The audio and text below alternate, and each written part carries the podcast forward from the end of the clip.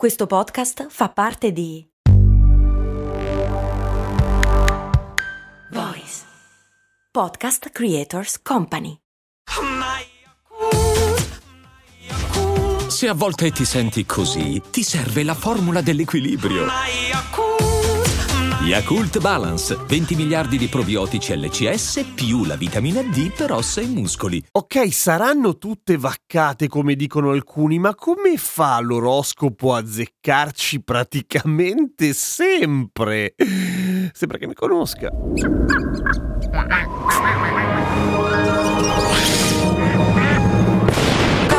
Molto, cose molto umane Con Gemcast è molto umano. Ogni giorno un nuovo argomento Ci divertiremo con CMU Grazie a Mello Tanica per la sigla. Ciao, sono Giampiero Kesten e queste cose molto umane. Come fa l'oroscopo a funzionare? Con lo stesso meccanismo per cui in genere funzionano anche i biscottini della fortuna, che tra l'altro sono buoni biscottini della fortuna. È un effetto ben noto in psicologia che si chiama effetto Fourier oppure effetto Barnum, per una ragione molto divertente che adesso vi dico. Allora, si chiama effetto Fourier perché a un certo punto uno psicologo, il signor Bertrand Fourier, per provare che tutto sommato basta aggiungere una serie di caratteristiche a certe descrizioni e noi ci beviamo tutto, fece il seguente esperimento. Fece dei test di personalità a 39 suoi studenti e dopo averli analizzati gli ridiede ovviamente il feedback, cioè quella che era la descrizione del loro carattere e della loro personalità naturalmente. Avete in mente quelle delle riviste? Ecco, però fate da uno psicologo, per cui si presume meglio. E tutti furono abbastanza soddisfatti, ci furono poche lamentele,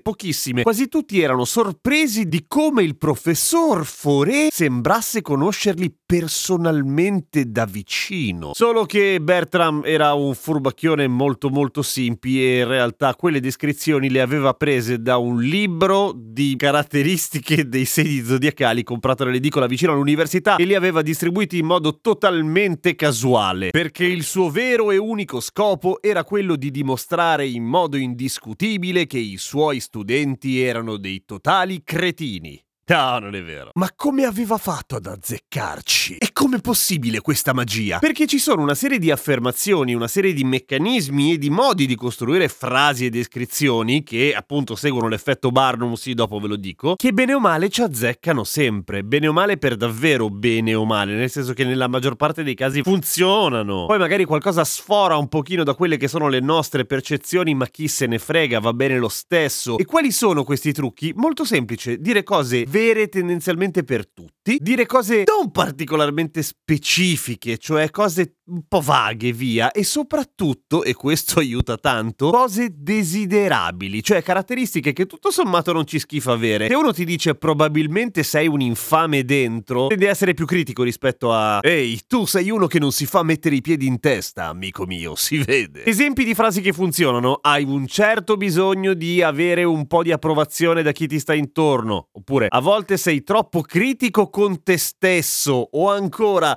sei un pensatore indipendente, non accetti idee degli altri senza avere almeno un minimo di prove. E grazie al cazzo, certo, ovvio. E se non sono così non lo ammetterò mai perché probabilmente non lo vedo nemmeno di non essere così. La roba della desiderabilità della descrizione è stata provata anche dopo in altri test in cui appunto veniva dato a un gruppo un feedback, cioè un ritorno basato su effettivamente delle interviste che avevano fatto e per cui piuttosto aderenti, critiche comprese, e a un altro gruppo di controllo che avevano subito le stesse medesime interviste, eccetera, dei fogli tutti Barnum, cioè con una serie di cagate però belle, cose belle. Il primo gruppo disse che non si sentivano tanto descritti, non, non era tanto accurato, invece il secondo erano entusiasti, cazzo, sono io! E qui arriviamo alla questione del Barnum e dell'oroscopo, cioè perché si chiama effetto Barnum? Perché a un certo punto al signor Barnum, quello del circo, gli chiesero ma come mai piace a tutti quello che fai? E lui dice ci infilo dentro così tanta roba nei miei spettacoli che se non ti piace una cosa ti piace quella dopo. Cioè più o meno vi faccio tutti contenti, via. Sempre se ti piace vedere degli animali ammaestrati soffrire, perché faccio il circo. L'oroscopo è un po' la stessa cosa. È molto difficile che un oroscopo faccia una dichiarazione coraggiosa nei tuoi confronti e particolarmente puntuale, anche perché bene o male lo stanno leggendo milioni di persone dello stesso segno e che dovrebbero sentirsi tutti esiste, eh, sarebbe bizzarro anche statisticamente, no? Cioè, se quanti sono i segni? 12. Un dodicesimo della popolazione italiana dovesse andare incontro ai medesimi eventi, sarebbe tipo, che cazzo sta succedendo? Stranger Things. Cioè, ehm, ok, per cui sono tutti vaghi. A volte lusinghieri, a volte no, però quelle cose tipo un po' un buffetto del tipo, ehi, ogni tanto sei un po' pigro, eh? Grazie. Anche lì, tutti ogni tanto per la miseria siamo un pochino pigri, cazzo. E poi questa settimana ti succederà qualcosa di interessante. Eh, eh, speriamo, se no che vita di merda. Cioè, succede sempre qualcosa di bello, di interessante e anche qualcosa di brutto. Tutte le settimane, maledizione. È così. Per cui è divertente, è bello, fa ridere, tutto quello che vuoi. Ma non fatevi fottere dall'effetto forè, soprattutto quando si tratta di quei test che fate sotto l'ombrellone, le riviste o, o su Facebook. Che tipo di verme piatto sei? Eh, cose così, eh, tendenzialmente non sono vere, quasi, quasi mai. Anche perché i vermi piatti sono tantissimi, ma non hanno una grande personalità. Non ci ho mai parlato tantissimo, però questa è la mia impressione, voglio dire. A domani con cose molto umane.